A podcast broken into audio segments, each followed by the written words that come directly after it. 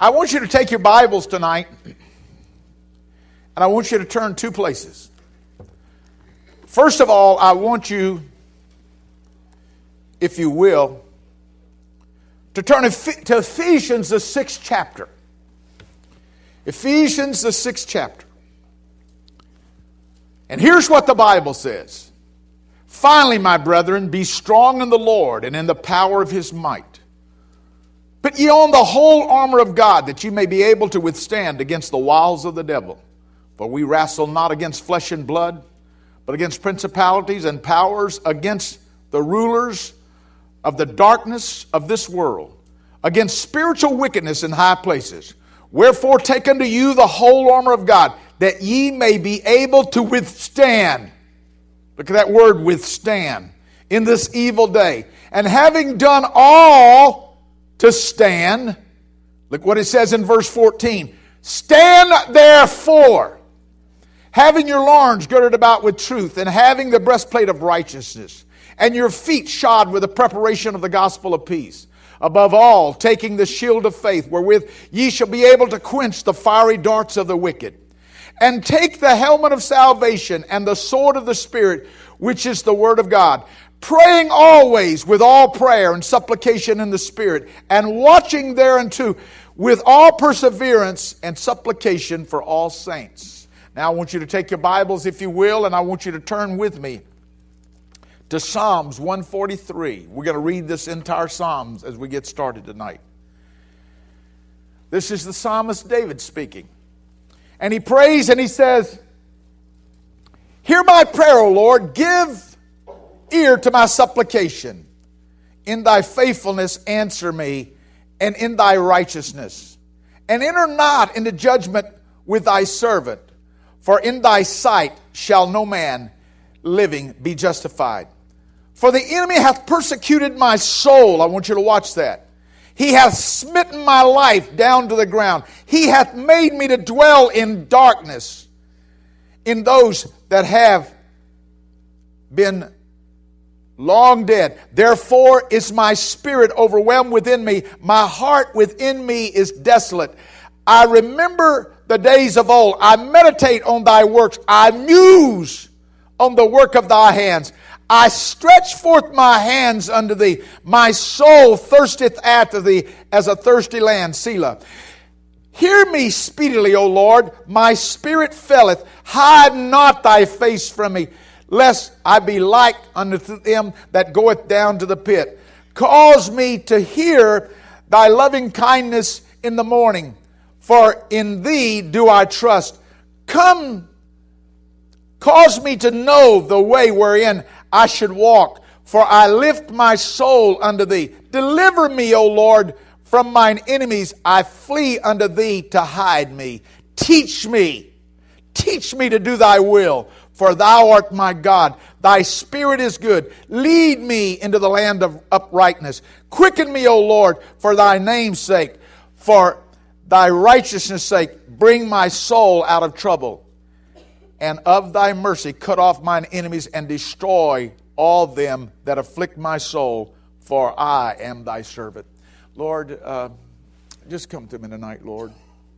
Quicken my mind, quicken my spirit. Lord, let me share what you've called me to share tonight as we talk about how to stand in a whirlwind.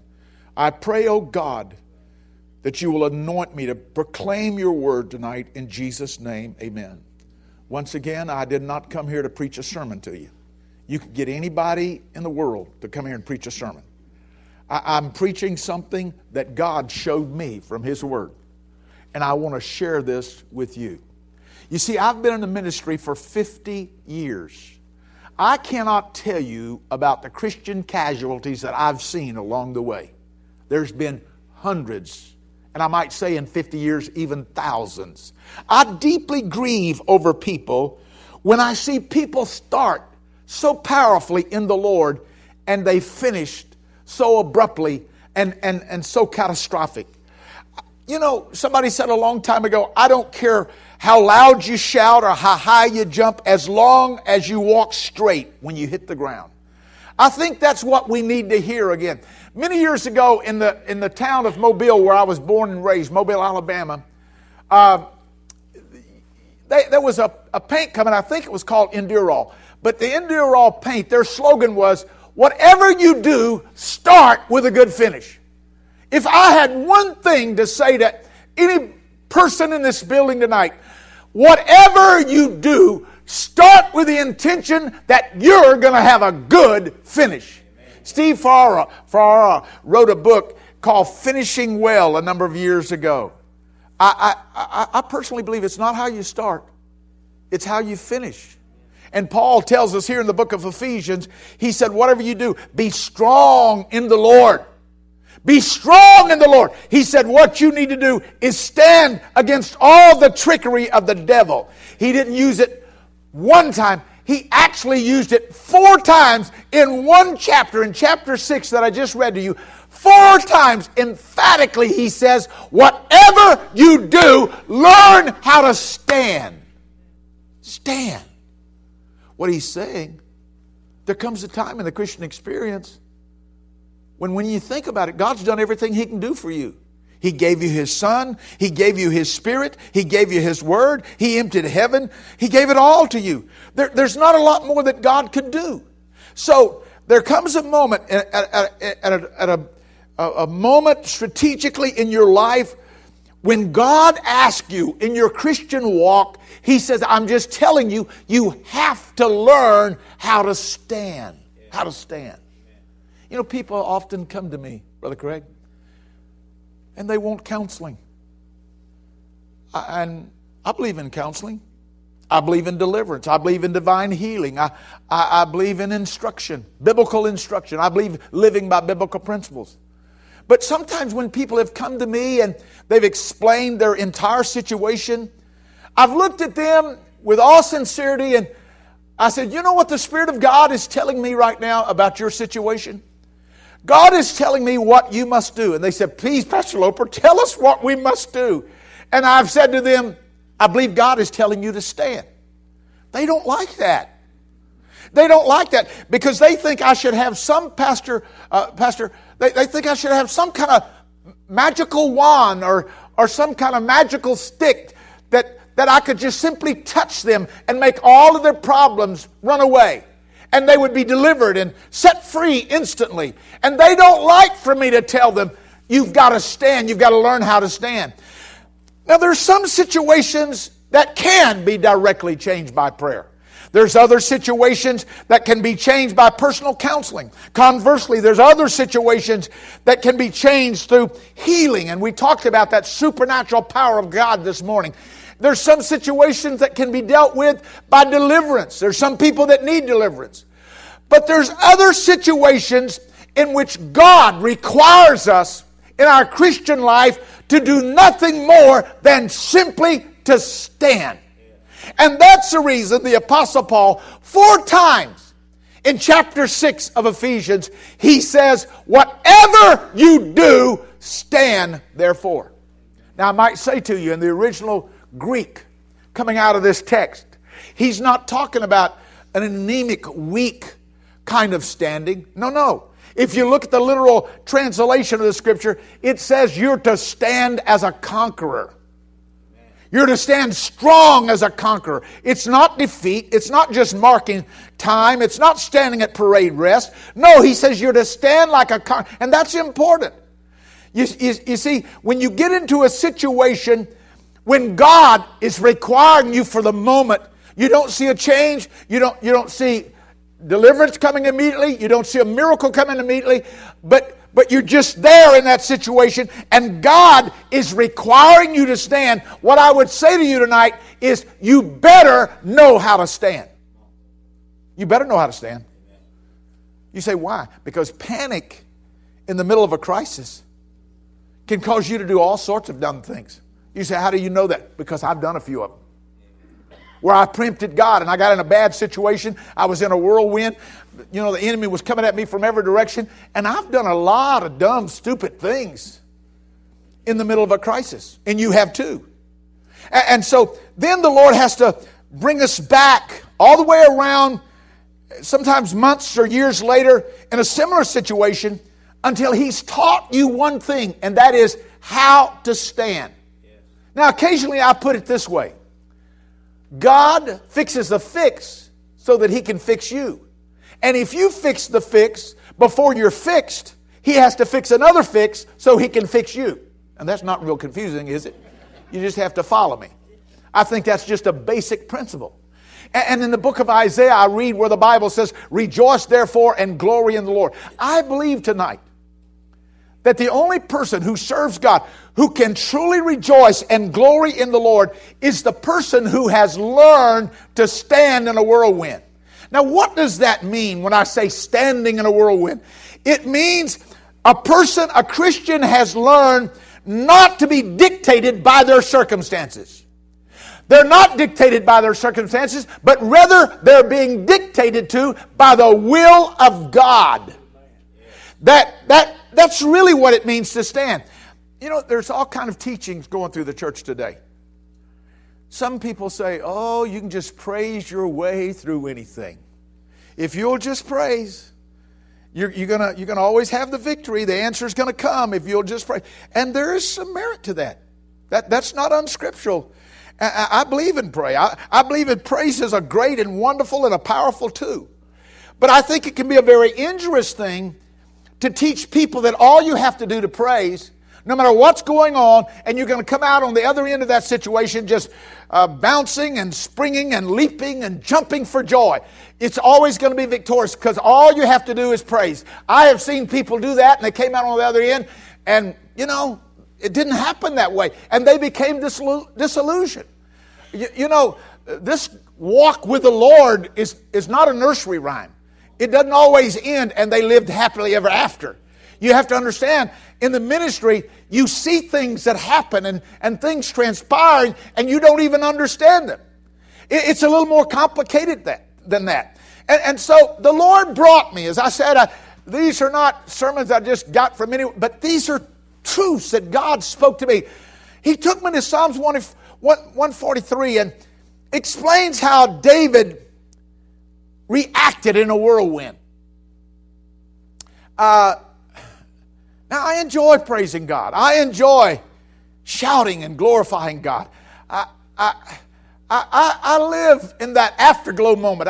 I was born and raised in Pentecost. I mean, I was in about one of the most Pentecostal churches growing up you can imagine. But there's a difference. Please listen to me. There's a difference between praising God and standing. I want you to hear what I'm saying. David is the very one who teaches us about praise. And yet in this instance, David says that praise was not particularly the answer to his problem. David had to learn something about standing.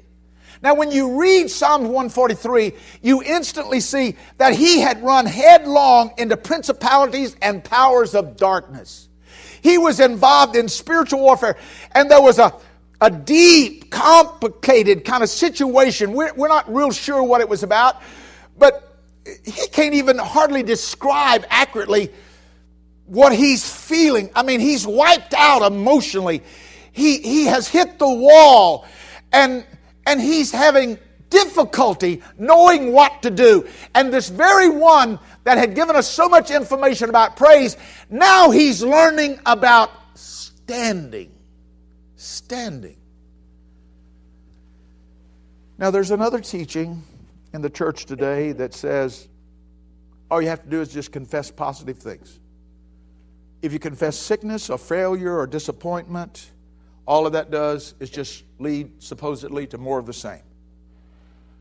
When you hear somebody in your church say, "Well, let me tell you what my problem is, brother," and they start to tell you what their problem is, and that positive confessor jumps in and says, "That's a negative confession. You can't do that.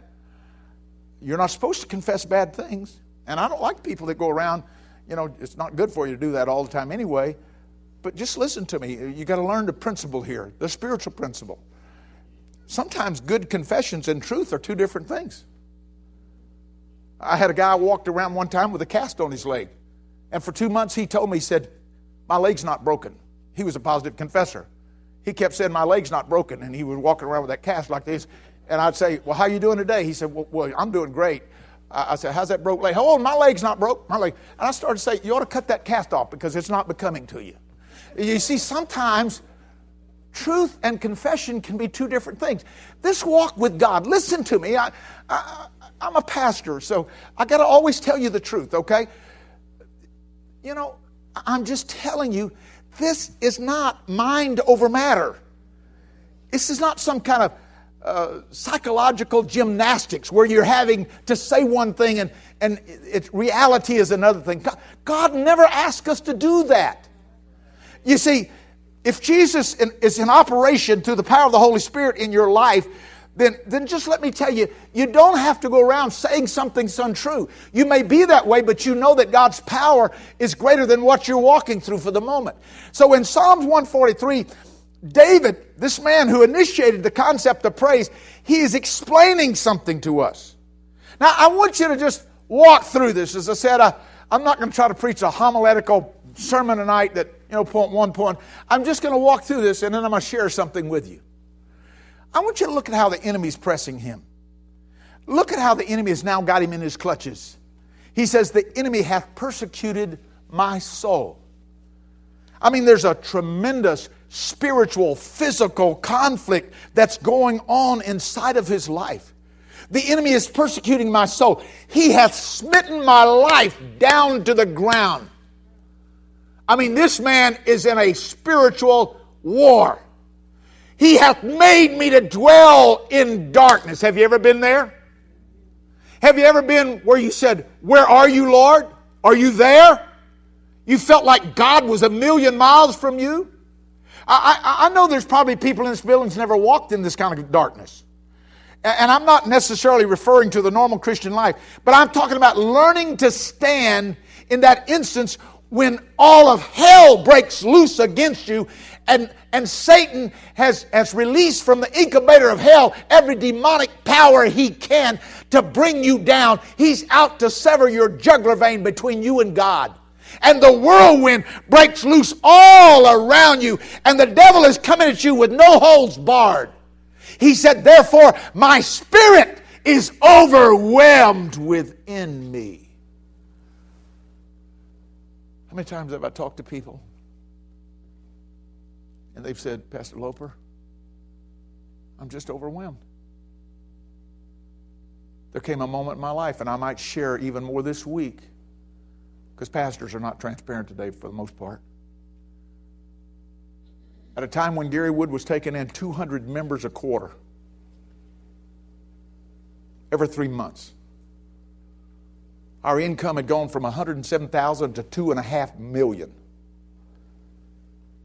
And I hit the wall going 100 miles an hour. There was a reason.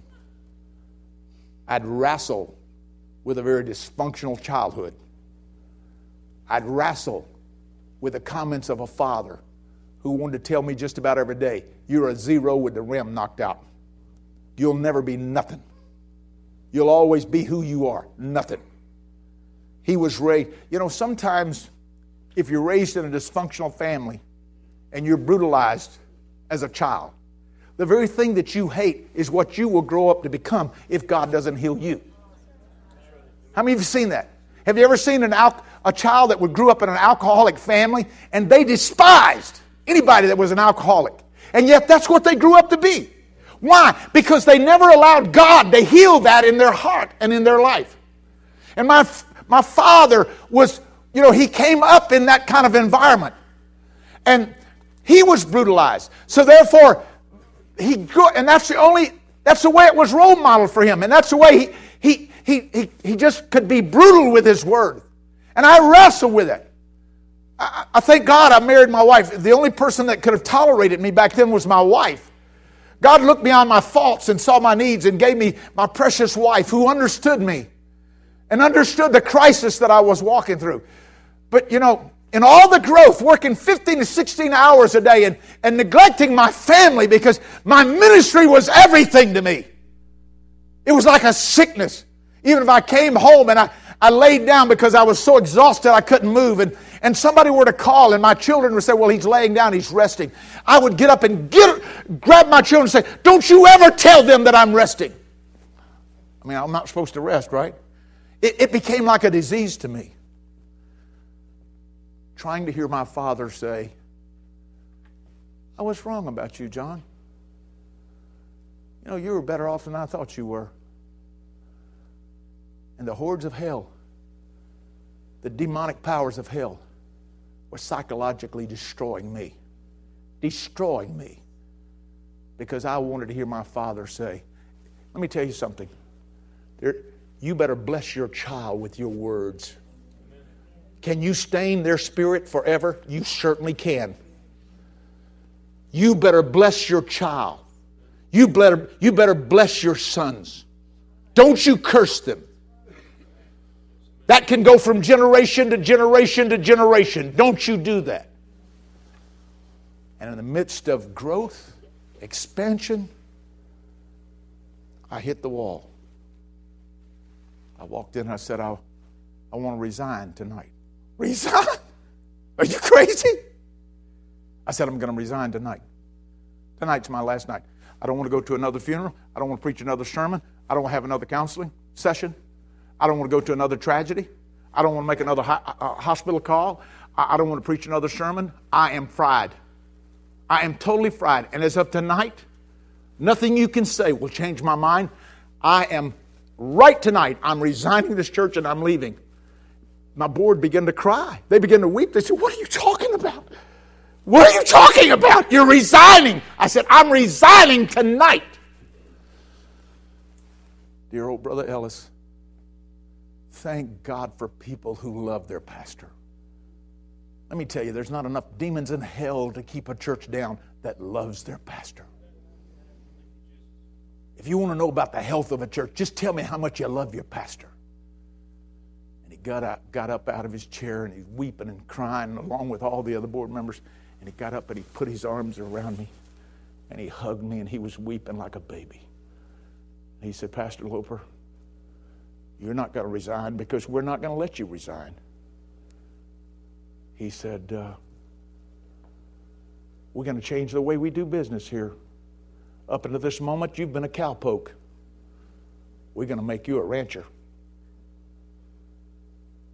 He said, you've been mending every fence and branding every cow. He said, that's going to stop as of today. We're going to surround you with people. We eventually hired 6 more ministerial staff to help me in the growth of that church.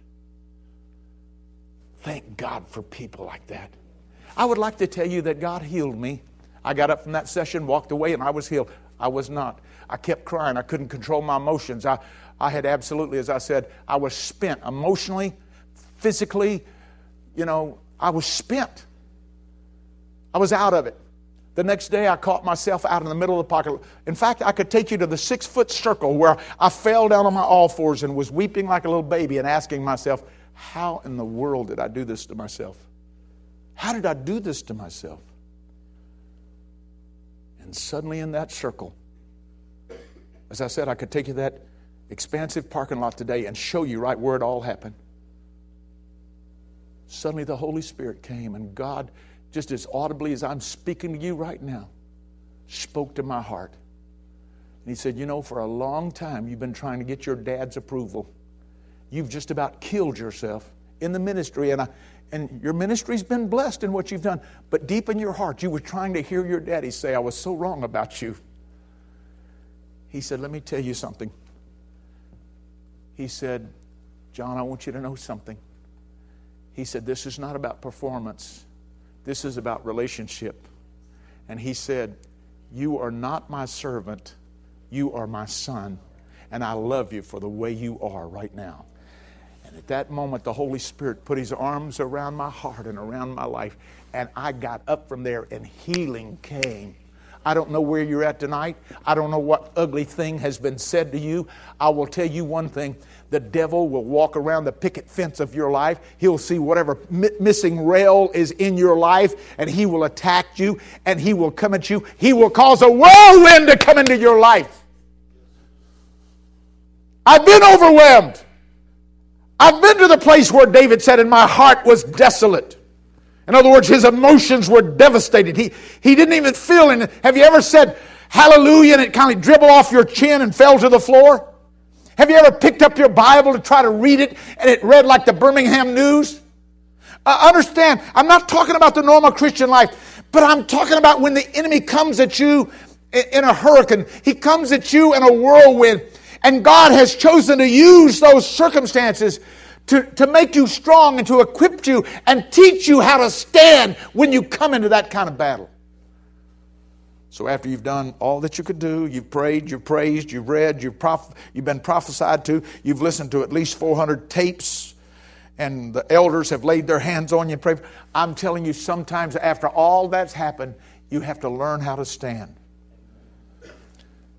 And I've found out there comes times when no one else can help you. No one else can even understand you. You're on your own personal Jericho road. It's just Jesus and you. And you feel like you're standing all by yourself. And I'm so glad that the Scripture doesn't whitewash over these situations. I mean, we're told about the Apostle Paul who got so in despair that he despaired of life itself. He was so pressed out of measure.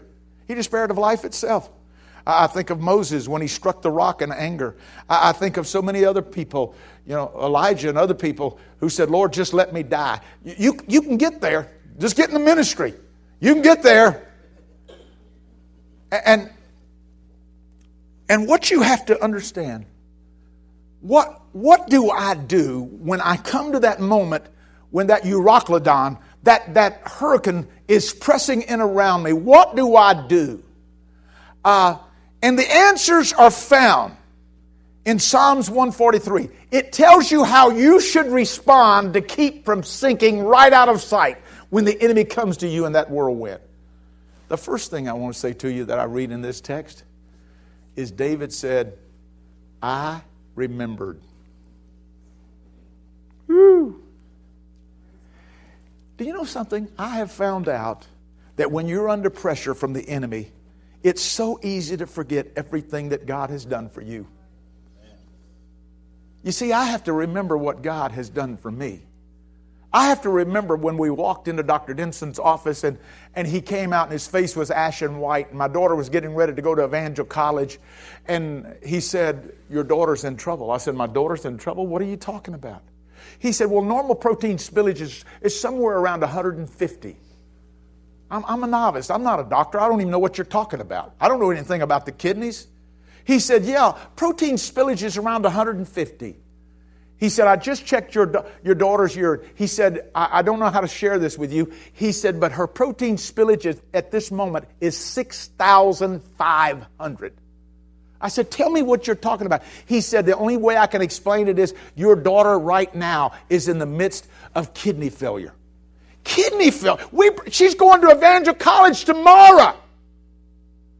And we went through 3 biopsies. Every biopsy that came back, my daughter's, the nephrons in her kidney, Dr. Jerry Jackson, one of the greatest nephrologists in the whole Southeast right there in Birmingham, did 3 biopsies. Every biopsy came back and said, your daughter's nephrons, that little filtering system in her kidneys, so miraculously and wonderfully made, they are absolutely devastated. Your daughter has nephritis and lupus, and it's caused and it has destroyed the nephrons in her kidneys, and it's gone. You can't ever repair them. They're gone forever. She's going to have a kidney transplant. 2 or 3 days we walked around and talked like an atheist. But I want to tell you something. God took us to Isaiah 43. It says when you walk through the flood, it won't overflood you. When you walk through the fire, it won't be kindled against thee. God said, I just want to remind you, I ransomed nations for you. And I'll tell you what, we begin to believe God. And as I walked down to his office that day and we were getting ready to find out which child of ours was going to have to give a kidney to my daughter. And we walked down there and I said, oh God, just give me a cloud about the size of a man's hand. Just give me a word about the size of a man. That's all I asked for, God. And he said, well, he sat down and Dr. Jackson said, you know, we did this biopsy and that's the most definitive kind of diagnosis you can have. Her kidneys are absolutely destroyed. They're gone forever. He said, but I began to look, and he said there was a certain I can't say the medical term, but there's a certain autoatomic agent that is in the blood of every lupus patient. And said, for some reason, I did not see that in Julie's blood. And when he said that, I almost jumped across the desk and kissed him in the mouth almost. I mean, He thought I'd gone crazy. I began to shout. But that's when God gave me a word that, let me tell you something, I'm going to heal your daughter. And God did heal my daughter. God healed my daughter. She runs in marathons all across the southeast. She gave me my first two grand. They said if she ever tries to have a grandchild, you're going to end up with a live grandbaby and a dead daughter. I want to tell you, she gave me my, and let me tell you, the kidney function in her body, her BUN, her creatinine, and all those other terms, she is as well as any normal human being you can imagine. Why? Because God came and touched her and healed her.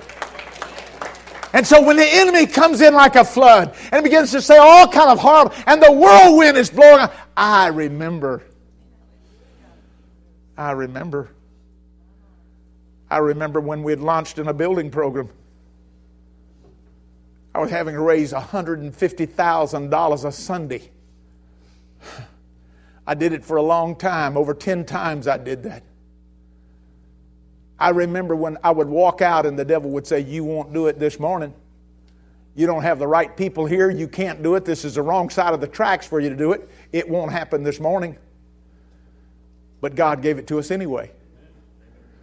I remember when a friend of mine I hadn't seen in 30 years, he was a football coach. And he had thrown a bottle against the wall and cut a boy's leg because they had lost their first game. He was an Nazarene. And one of the boys' fathers came to me and said, he's in trouble. He's going to be fired tomorrow by the principal. And God said, go to his home right now. He's in trouble. His family's. And I went and ministered to him. 35 years later, I'm in a building program. I'm desperately needing money. He calls me on the phone and says, Pastor Loper, I'm going to be sending you something through the mail. I said, yeah, I'll probably send me $50, $500. Need a little bit more than that right now. The first check I got was $50,000. A few days later, he sent me another check, $150,000. I called him up and I said, where in the world is this coming from? He said, those three boys of mine that were in the home when you came and ministered that day, said, you don't know how that touched their lives. Said, my three boys think you're the fourth member of the Trinity.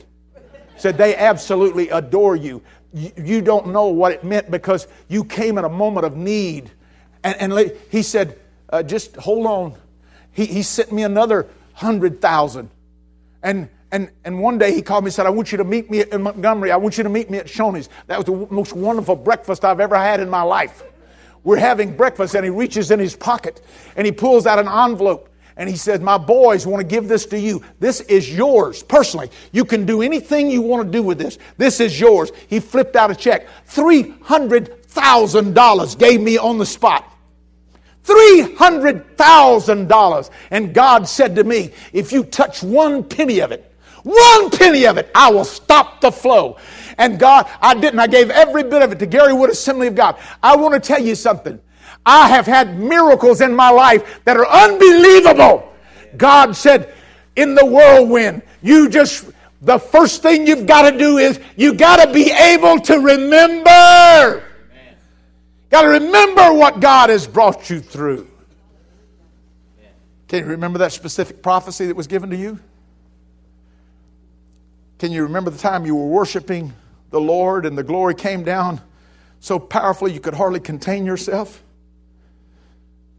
Can you remember that time that you were so grieved and bereaved in your heart and suddenly the Holy Spirit came as the balm of Gilead to your wounded spirit?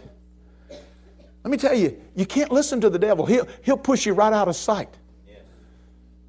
He'll say, well, you never loved the Lord anyway. If there ever was a mess in this world, you're in it right now. But you have to battle the attacker. And the way you battle the attacker is you have to remember. Remember when that prophetic word came. Remember when that financial miracle came. And the moment you start remembering, the devil has to flee. You got to be able to remember. And the next thing David said is, I meditate upon thy works. I want us to look at that. I want you to think about the way God does things. Do you know that God doesn't do things like we do things? We sometimes say, God, have your way, and then we get mad when he doesn't do it the way we think he should. God said, I just want you to think about my works.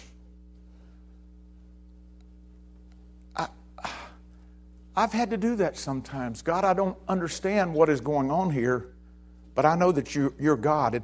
And I know that your ways are not my ways. And I understand that the enemy's trying to press me out of shape and trying to cause me to accuse you of unrighteousness. But the Bible says, shall the righteous judge do right? He shall always do right. And even though I don't understand, Lord, I worship you. Now you got to try that on for size when you're in that whirlwind and the enemy's pressing you out of measure. It'll become a foundation that's so strong the enemy will not be able to move you from it. And the next thing he says, I muse on the work of thy hands. One evening I went out in the backyard and I looked up into the sky and all those billions of stars. And I said, God, if you put all those stars in the skies, then I know you can help me. I know you can help me. You got to see him as the creator. You got to see him as the great God that he is. I heard about an atheist student that had a Christian professor. And so he went to his Christian professor and he said, I don't believe in God. I've never believed in God. And the professor said, if you want to get a vision of God, just go out in your backyard tonight. And this is what I want you to say. God, if there is a God, I want to know you. And that night, the young man tried it. He came back the next day, and the professor said, how did you make out? He said, I felt like an absolute fool. And the professor said, well, that's a good revelation to start with. That's where you start. Because compared to the wisdom of God, that's what you'll feel. Let me tell you something. You have to understand God. You have to understand His ways. You have to muse at the work of His hands. When I was in Southeastern University, I was in the room with a young man by the name of Bill Foy. His parents owned several Ford dealerships in Pennsylvania. Here I am, the middle child of 11 children, come out of poverty, and I'm at Southeastern Bible College, and I'm having to bag groceries and mop commodes at Shelton's Trailer Park just to make my tuition. And I cried out, and I said, oh, Lord, the Bible says you own the cattle of 1,000 hills. If you just sell one of those cows, you could help me pay my college bill this month. And you know what? God sold one of His cows. I'm just telling you. Do you know the Bible says there's not a sparrow that falls to the ground without God knowing it? I believe He saw today when I combed my hair, the 8 strands of hair that fell out of my head. So the Bible says what you've got to do, you've got to start with remembering, meditate, and musing. Those are the things that stop the downward spiral of God. And I want to hold right here because I want to get down on the floor level. And I want to tell you about how I got in a whirlwind one time. I've already told you I was the middle child of 11 children. I went to Southeastern Bible College. I went down to visit my brother. He ended up a student. And when I went there, Southeastern just kind of swept me up. I represented him at all the general councils of the Assemblies of God. I traveled with the Southeasterners promotional group. I was the leader of that group. We were the guest of General York at Fort Bragg, North Carolina. We traveled to all the high schools, the colleges, trying to recruit students for Southeastern, and just met a lot of people. During that time, I'd also met my wife. Her father was the pastor of Calvary Assembly in Orlando. If you know anything about Orlando, you know you got Disney World, SeaWorld, and when you come past Calvary Assembly, you got Church World. I'm talking about Italian marble and escalators that take you to the balcony. It is quite a church. Her dad had pastored there. It's one of the greatest churches in America today. It's an incredible church, Calvary Assembly. That's where we were married. And I'll never forget the first day I saw her. And I fell in love with her. And good Lord, my heart just pounded and fell in love with her. And never thought she would give me the time of day. I wanted her to be impressed with me. So when I walked on the campus a little bit and I would see her coming, I would strut a little bit. I wanted her heart to pound when she saw me. And believe it or not, she fell in love with me and I fell in love with her. And I married her. And we moved into a little what, 20 by 8 trailer. All these pastors all across the country had said, "Oh, John, when you graduate, I want you to come be my associate." I mean, I knew hundreds and hundreds of pastors across the South. "Oh, I just want you to come be my associate." Not one of them called me. We went to North Carolina, tried out for a church, didn't get it. I said, "Sharon, I got to do something. I'm getting ready. I'm graduating." I had seen so many students at Southeastern that said, "The call of God is on my life. I'm going to India. I'm going to Africa. I'm going here." And they graduated and they settled right in Lakeland. They never got out of Jerusalem. In fact, the Bartow County School System down there right now, they have thousands and thousands of Southeastern students that never got out of Jerusalem. I said, "That's not going to happen to me." I went down, they told me, said, "Well, you know, you if you'll just make up a couple of credits, you can be teaching in our system next year." I came back from that session, I fell across the bed weeping like a baby, and I said, "Sharon, I know God has called me into the ministry. I'm going to go someplace where I believe and know that people believe in me, that the call of God's on my life." And so like Abraham of old, we packed up everything we had with a little Ford Fairlane, with a little 5x7 trailer on the back. And like Abraham of old, we left Lakeland.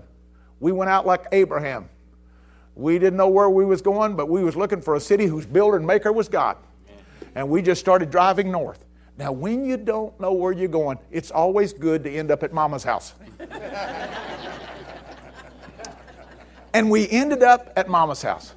I know this is different, but I got to share this with you, because this is what happened to me.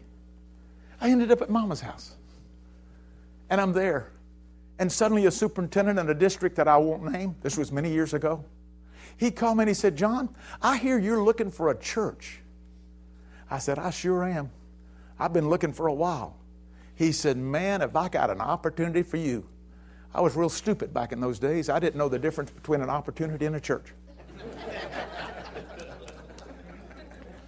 And I'll never forget the night in one of the smallest communities that you can imagine. Sharon and I drove up in front of a little red frame building. A red clay frame, I can see it in my mind right now. It's just as vivid as it ever was right now. And it was built with scissor rafters. And the scissor rafters were built incorrectly, and they were collapsing in the middle, and it was pushing the brick walls out. So what they did, they took a big steel plate on the outside, put a turnbuckle in the middle, and they pulled the thing back together so the building wouldn't collapse in on itself. It didn't even have a church floor. Didn't have a church floor. And we went in that night, and there were 17 people in there, only 2 of them literate. Two, only literate. And that night I preached my heart out. And when I got done, my little wife grabbed me and she took me to the back of that church and she said, "John, you are not going to take this church." I said, "Let me tell you something." I said, "Let me tell you something, Sharon. Let me tell you something. This could be the first group of people that ever feels like the call of God is on my life. And if they elect me, they just got themselves a pastor." Now, the devil is always in the details. There's a few things I didn't know. First of all, they had 14 pastors in 4 years. That is what you call a meat grinder. Another thing I didn't know was the salary was $4.50 a week. Now, that's not $450. That's not $40.50. That was $4.50. And they took us to where they wanted us to live. And I'm telling you, you could see the chickens under the house. I'm not exaggerating. It was that bad. It was that bad. And Sharon said, "I'll tell you one thing. I am not living here." And I said, "I agree with you. And we won't live here, and we'll get us another little home," which we did.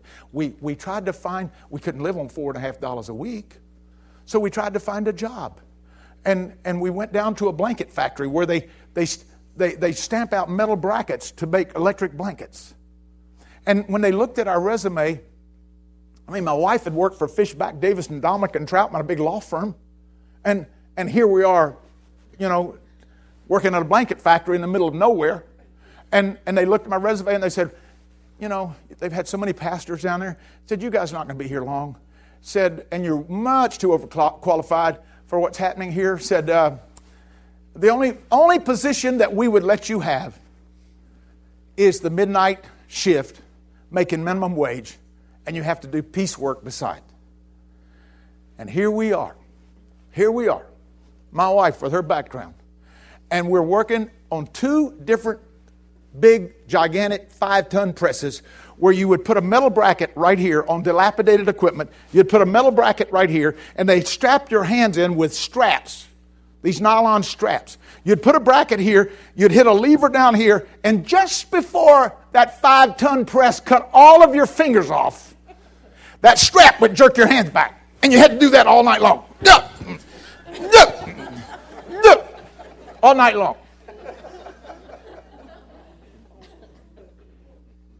I'd go home and get home the next morning. We'd fall in bed just exhausted. It was horrible. I'll never forget the wealthiest Assembly of God preacher in the country pulled up in front of my little old house. You got to understand, we finally ended up in a little duplex apartment that had a living room, a dining room, a kitchen, and then had a bedroom that came down like this, 2 feet off the floor. And the only way you could crawl in bed is to get down on your knees and crawl in bed. Now, we didn't have any furniture, but I'm telling you, we were married at Calvary Assembly. We had a lot of electric blankets. We had at least 40 or 50 coffee pots. We had everything, but we didn't have any furniture. And so we were sleeping. We were newlywed. It didn't matter. We were sleeping on the blankets on the floor, eating off the kitchen counter. Didn't have any place to sit down or anything. But that's where we were living. And we lived that way for 1 year. 1 year. It's pretty bad.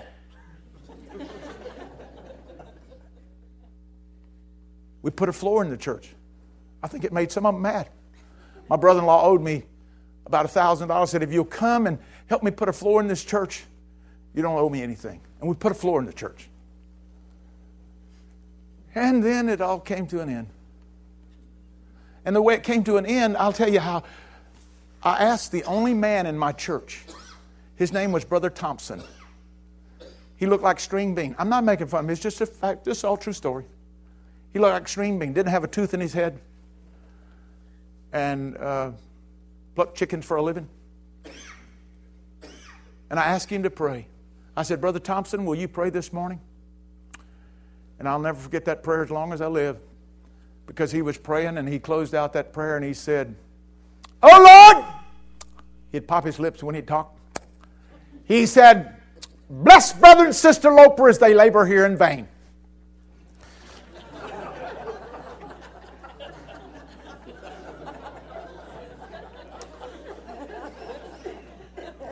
He didn't even know what he had said.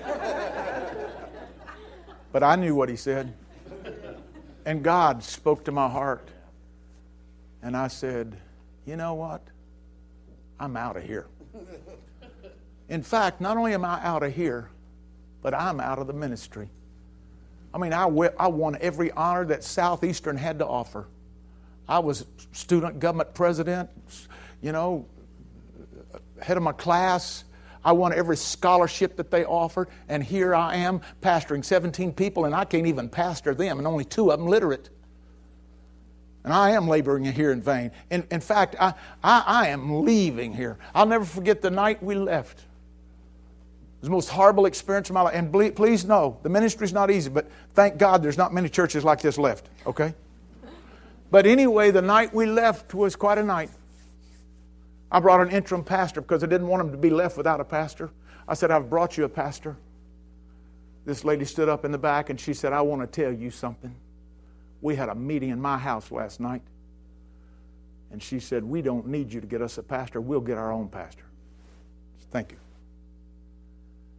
And I said, he didn't want to become the pastor of church. I said, he just wanted to fill in to you. I didn't want to leave you without a pastor. And suddenly the only Christian in the church, she stood up in the back. She said, what about the monies that the Lopers gave us, over $1,000 to put this floor in the church? Are we going to try to pay them back that money? She stood up again, this lady, and she said, at the meeting at my house last night, she said, we determine we don't owe the lopers one red copper penny. I had to do the most humiliating thing I've ever done in my life. I said, can you give me $50 to get out of town? And they gave me $50. And the night I got in that little Ford car and drove away from there was one of the lowest moments in my life. We were both weeping like little children, like little babies, uncontrollably weeping. You know, I thought I was going to be the next Billy Graham of America, and here I can't even pastor 17 people. We drove back to that little duplex apartment where we'd slept on the floor and ate off the kitchen counter for over a year. Nobody called. Nobody said, are you keeping body and soul together? Are you surviving? We were just there. Just dropped us off and left us. We were just there. Thank God that don't happen anymore. Went back that night and called my brother, Jerry. My brother, God has blessed his life. When I get around him, I develop the loser's limp. He's a multi-millionaire today. When I get around him, I have to drag my left leg because he's been so successful in life and kind of blows me away. But I called him. I said, Jerry, you know, he wasn't successful then. He was just out of labor. And I said, Jerry, you know, one day I told you and I were going to go in business together. I'm coming back to Mobile, Alabama, and we're going to start a business. And I just want you to know I'll be home tomorrow. I want to talk to you about a business adventure you and I could go into. And then I did the most humiliating thing I've ever done in my life. I called Sharon's dad. I mean, Mr. Success in the ministry. He was the pastor of the Assemblies of God. And I called him. I said, Brother Zink, I know I married your daughter under the pretense of being a pastor. I said, I'm not a pastor. I know all the years that I went to Southeastern, all that was accomplished there, I just feel like that was all wasted. You see, I was in a whirlwind. Can you see the whirlwind I was in? I was in a whirlwind. I was being swept away by the moment. I said, I married your daughter on the pretense of being a preacher and a pastor. I said, you know, some were sent and some just went. Evidently, I just went. I am not called into the ministry, and I'm leaving the ministry forever. I'm not just leaving this church. I'm leaving the ministry forever. We got on our knees and crawled in that little makeshift bed with all those electric blankets. Got down there, and I laid there that night on the floor looking at the ceiling right there. And I said, I'll never do this to my wife again as long as I live. I'll never humiliate her like this again, ever, as long as I live. I got up the next morning. We had packed that little 7x8 trailer and had it packed, had that little Fairlane Ford car pointed toward Mobile, Alabama. God is such a marvelous God. In a little 5-minute pendulum of time, my life was changed forever. We were getting ready to drive to the telephone company to tell them, disconnect the phone. We're out of here. And if I had ever pointed that vehicle toward Mobile, you would not even hear me speaking to you tonight. But suddenly in that little 5-minute pendulum of time, the telephone rings and somebody says, is this John Loper? And I said, yes, it is. He said, well, you don't know me and I don't know you. He said, but my name is Pastor Gene Hogan, 1,300 miles away, Grand Rapids, Michigan. I don't know you and you don't know me. His brother was Philip Hogan, Secretary of the Foreign Missions, to call the father of missions for the Assemblies of God. Philip Hogan. It's his brother, Gene Hogan. He said, you don't know me and I don't know you. He said, but my wife and I this morning were having breakfast around the table. And he said, suddenly the Holy Spirit interrupted our devotion together and said there was a message in tongues and an interpretation, and said there was the message that there was a young man in the South that was discouraged and he's leaving the ministry. And he doesn't know it, but God one day is going to use him in a way that he never dreamed of. And he said, God spoke to my heart and told me to call you and ask you to come be my associate pastor. One of the Lord, I just preached the dedication of their new 7,000-seat sanctuary. I said, say what? He said, God spoke to me. God gave me your name. He said, it came through the move of the Holy Spirit around our devotional table. He said, I'm asking you to come be my associate pastor. And suddenly, something in me stood up again. Sometimes you have to stand, don't you? When the whirlwind is sweeping you away and you're about to change your life forever, sometimes you have to stand. And something rose up in me, and the call of God became real to me again. And I said, Sharon, we're not going to Mobile. We're going to Grand Rapids. I mean, I came from Mobile, Alabama. We criticized people living on the north side of town. Anybody living above Montgomery, he's a Yankee. I didn't know how I was going to handle those Yankees. I mean, I've never been above the Dixie Mason line. How is this all going to happen? And we drove all the way to Kentucky, Elizabethtown, Kentucky. And I turned to Sharon again. The whirlwind began to sweep, and I said, this is the worst thing I've ever done. This is stupid. I'm not going up there. I don't know how I'm going to handle that bunch of Yankees. They're not going to like me. I said, I'm going to call him and tell him I'm not coming. She said, in just a few minutes, she heard me on the phone.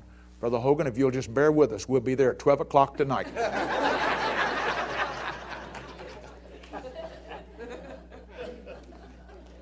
I'll never forget the night we drove up. You'll have to pardon me. See, you got to remember. I'll never forget the night we drove up to a little garage apartment. Had a sign over the door. Welcome, Lopers. Turned to Sharon. I said, woo, that's different. And we went up those stairs. And here was this little dollhouse almost. Just decorated in early American furniture, and it was perfect. And had a sign on the wall, Welcome, Lopers. You're here in the will of God.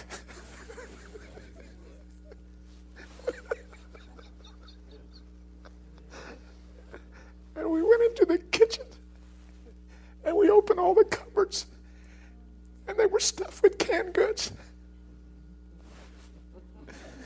We opened the refrigerator and you couldn't got any other cold cut in there. I mean, it was stuffed with food. We pulled down the oven and it had a warm meal. A warm meal in the oven. We went into the bedroom. And the covers were turned back. And they had a sign over the door. God is going to use you in this church. And I grabbed my little wife. I squeezed all the air out of her. And we fell across the bed weeping like little babies. And God said to me, you thought I forgot about you, didn't you? You thought I didn't know where you were at or what you was going through. He said, let me remind you, I've got your name tattooed on the palm of my hand.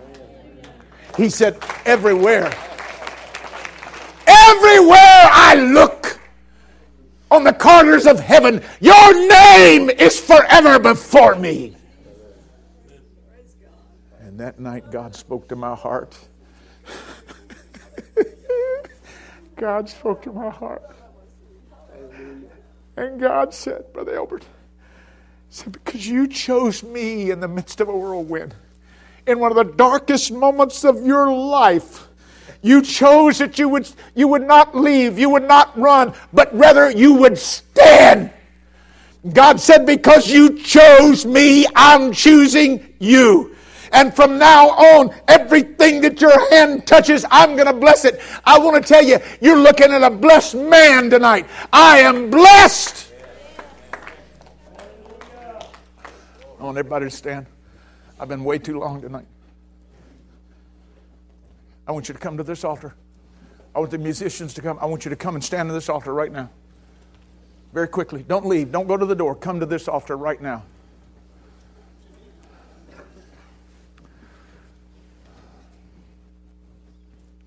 How many of you know that the devil can put you in a whirlwind? He can cause you to throw up your hands and say, if this is all you got to offer me, I'm out of here. I'm gone. But you got to remember, you got to muse. You got to meditate. You got to say, God, I don't understand what you're doing, but your ways are above my ways.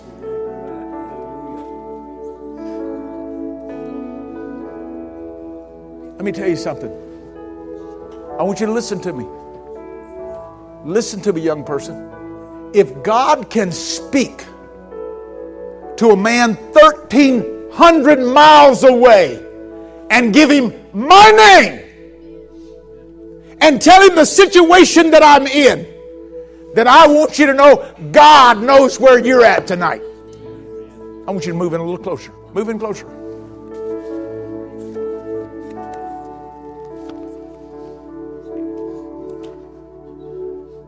Before this revival's over, you're going to see why I have a reason to believe in God, to see His power, to see His miraculous works. I'm telling you, God will bring you through anything if you can just stand the pull. He'll pull you through anything. You just got to hold to His unchanging hand. Hold to His unchanging hand. God's going to make a way for you. He'll make a way for you. I want you to lift your hands high right now.